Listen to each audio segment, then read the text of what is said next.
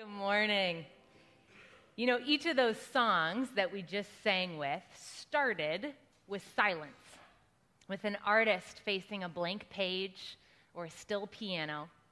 Each of those songs came to be because someone was brave enough to export a vision from within.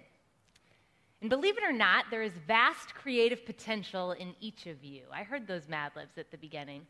We got ideas out there, and today we're going to continue our conversation on surrender by looking at release as an essential, perhaps the essential part of the creative process.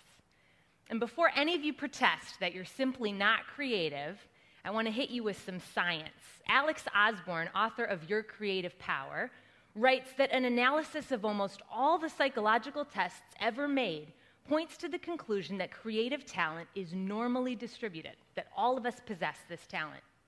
The difference is only in degree, and that degree is largely influenced by effort.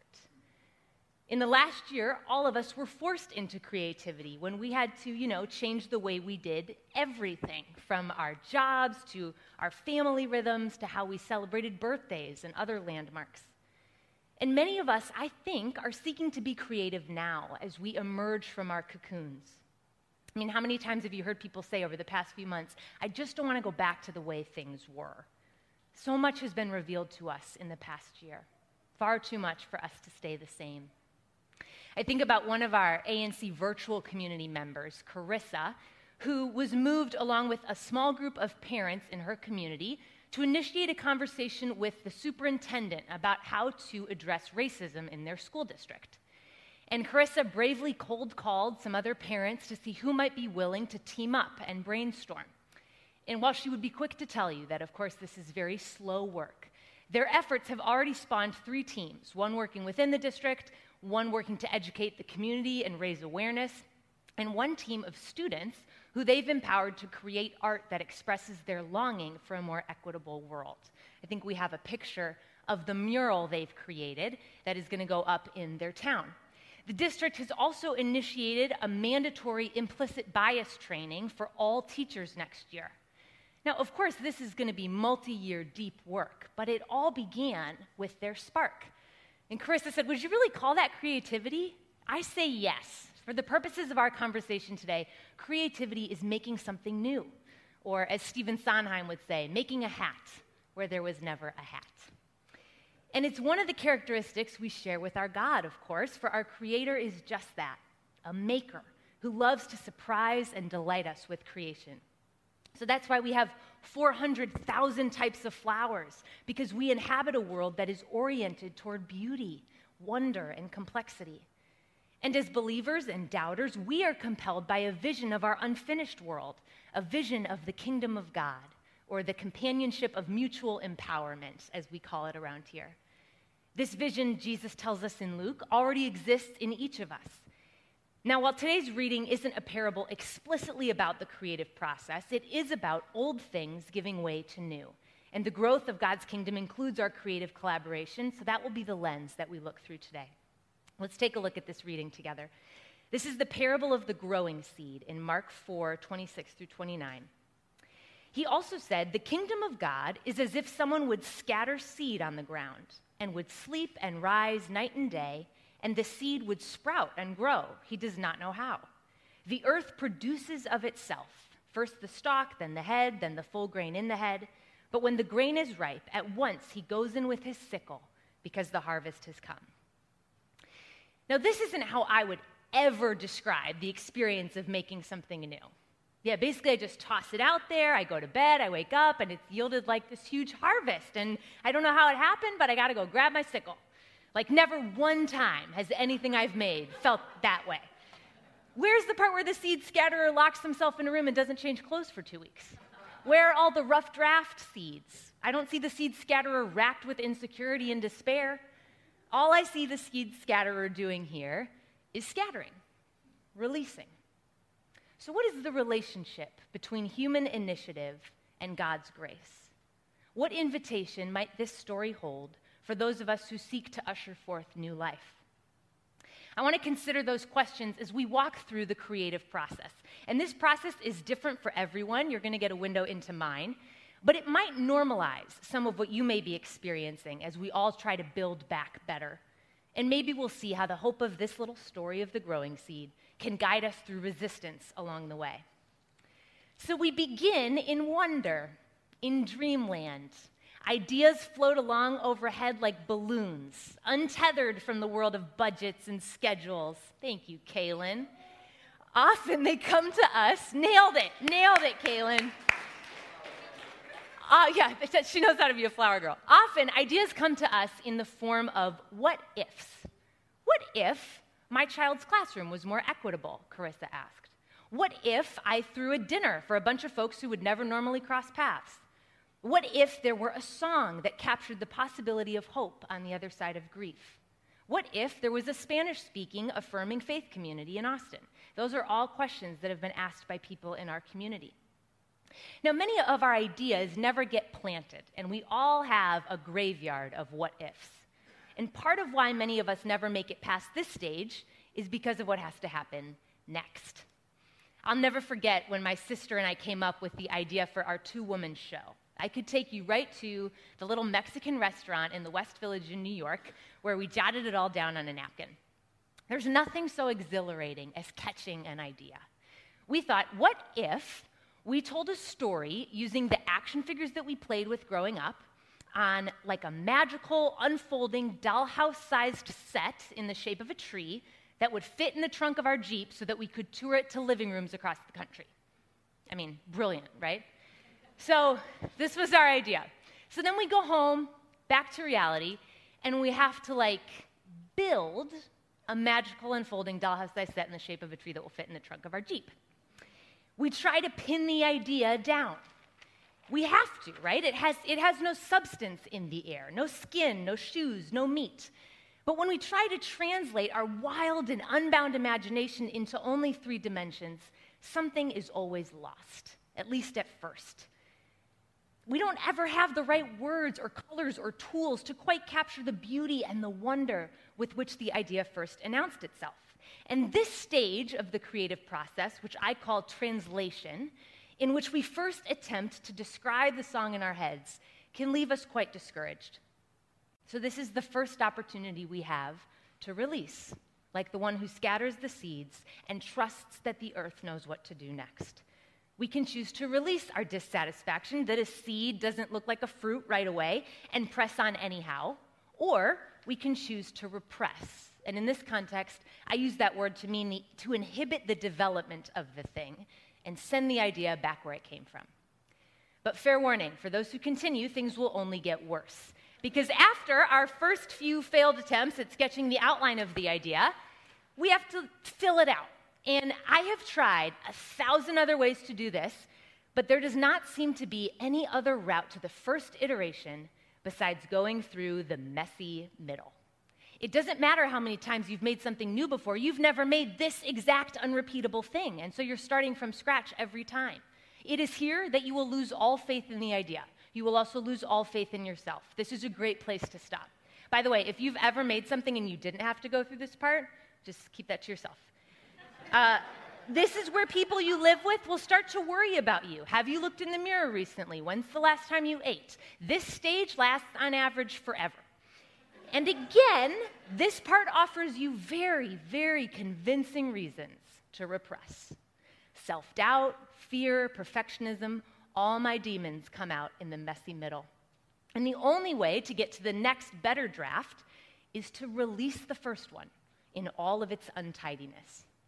Now, should you survive it, by the end of the messy middle, you will have something a tiny, distorted, ugly, fragile something for how hard you worked for it. You really thought it would be bigger and better. And at this point, you may make the terrible but important decision to show what you've made to someone. Let's call this first glance. Now, this mom or spouse or friend or teacher usually has no idea how much power they hold in that moment of first seeing and responding to a brand new seed. So I need you all to be my critics for a second and read the words on the screen when I cue you. These are your lines. Should I come to you to share my messy thing and you say, or you say, Or you say,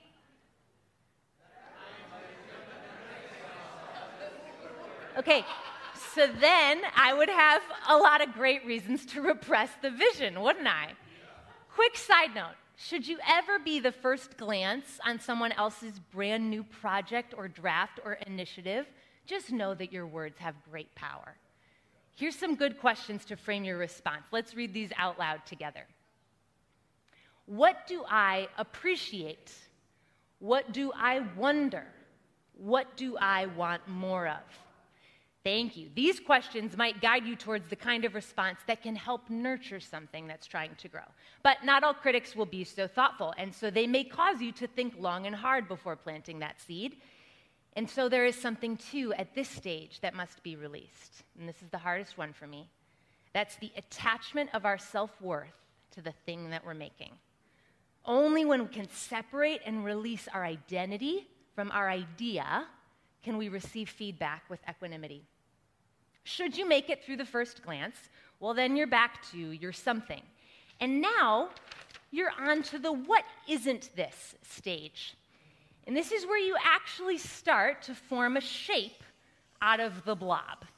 You're excavating the treasure by deciding what it's not. Some people call this killing your darlings. And writers will tell you they throw away far more pages than they keep. You know, there are 13 songs that got cut from Hamilton. You will discover more about what you are making every time you decide what you are not making. I have a family friend named Beth who courageously launched a nonprofit designed to help moms work their way out of poverty by earning a reliable income, moms in Nicaragua. And from the beginning, her vision was to help women at the very bottom of the socioeconomic pyramid, those who were earning less than $2 a day. This is who she saw other similar initiatives were excluding. But partnering with folks in this demographic comes with a lot of challenges. And so when she would meet with potential funders, she heard over and over why don't you just shift your target up a notch and go after women who are earning three to six dollars a day? Then you won't have to deal with all those issues and you'll be able to serve way more people. But Beth's vision wasn't breadth, it was depth, it was sustainability, and it was to go and serve those women who were living in extreme poverty, those who traditional support systems had ignored. So I watched her reiterate over and over what her idea wasn't in order to discover and implement what it was. And today, I think we have a picture of Rosa. Supply Hope serves 50 women, not 5,000. But all of them went from earning less than $2 a day to an average of $8 a day and they're receiving holistic support on their journey out of poverty. So, this stage two is an act of release. Your new thing won't reach all people. It won't communicate all things. It won't solve all problems. It won't be the entire kingdom of God. It's a seed. We must release our outsized expectations and our supersized sense of self, too. So, what if release is the doorway to the next stage of growth? Every step of the process. What I'm beginning to see through this story is the incredible fertility and receptivity of the spirit filled earth. The parable says the earth produces of itself. Ilia Delio writes that creation is not something that happened at the beginning of time, but is rather the continuing relationship of the world to its transcendent ground. Do you believe we inhabit a world that is ready to evolve? Do you? Oh, I believe in God as the initiator and source of my inspiration, but if I'm honest, I live with little faith in the receptivity of our world to accept or cultivate that which I might initiate. So I tighten my grip, I check on the seed obsessively, and most of all, my refusal to release robs me from delighting in the process. Like, I think I would enjoy it a lot more if I stopped believing I had to do it all. That's when we get to experience the wonder of the part that only the Spirit of God can play in bringing something new to bear. I've often heard the creative process compared to giving birth. And as a young playwright living in New York, whose understanding of birth was only the dramatic parts that I had seen on TV, I really felt like that was an apt metaphor. Art hurts, I thought. Nothing new can be born without pain and struggle and screaming and tears. But now, that symbolism is taking on new meaning for me. My husband and I are expecting our first child later this year. And yeah, around here, if you don't want Trey to share your news, you kind of have to get out in front of it. Uh, so, so I'm experiencing all that comes before the big day. And the thing I cannot get over is how much growth is happening without my conscious effort. My baby's organs are forming, and my app tells me it's a different sized fruit every week, and somehow this little life is thriving, just like the parable says. While I rise and while I sleep, night and day, the seed sprouts, and I do not know how. I thought I had to dictate and micromanage for anything new to come to bear, and I am being reminded daily that a big part of creating anything is surrender.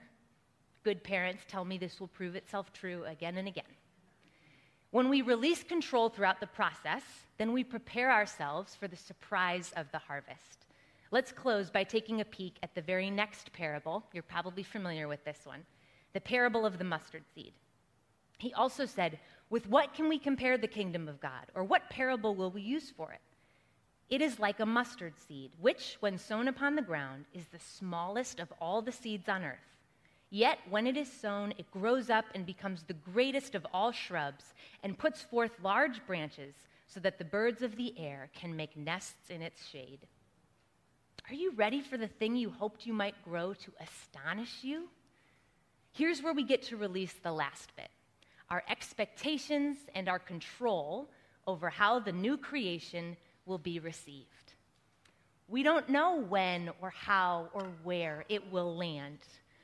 So we get to begin and end the process in wonder. We don't need to see the fruit to be faithful to the seed. When Joe and I finally built our magical unfolding dollhouse I set in the shape of a tree that would fit in the trunk of our Jeep, I think we have a picture of it. And I can't take any credit for this. My sister is the maker and designer. But we hoped that this would be our ticket. Like we fantasized we might be discovered. So we planned our West Coast tour very strategically, asking friends to host shows and invite fancy people, you know, some Disney people, some Nickelodeon people. But who they invited mainly was children. After all, it was a play with action figures on a dollhouse I set. I can't really blame them. But I wish I could say that I took great joy sharing our story with these kids and their families.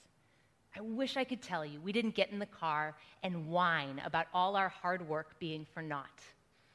But it wasn't until halfway through the tour when a parent sent me a picture of the miniature world her children and their friends stayed up creating the night after we left their house that I realized that maybe the harvest was something far stranger and richer and more meaningful than I could have imagined.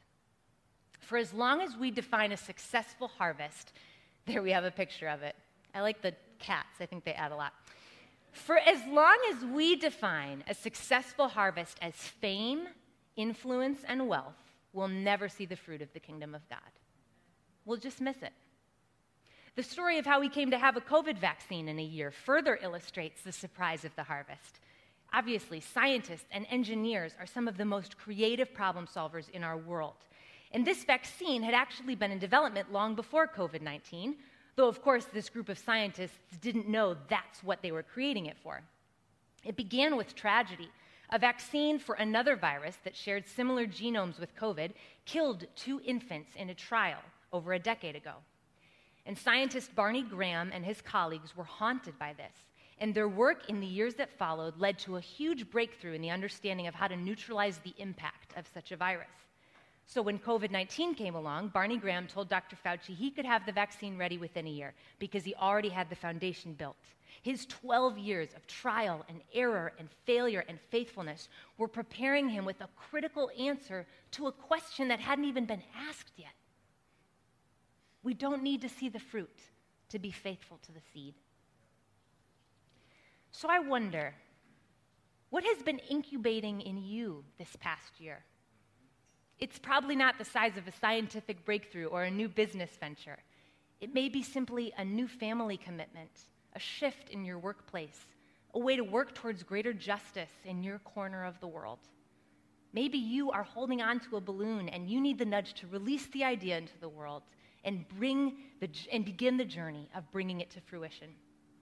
Or maybe you've already been trying to bring something new to bear, and the fight through the messy middle has you tempted to clench your hands around the seed and go back to the way things were.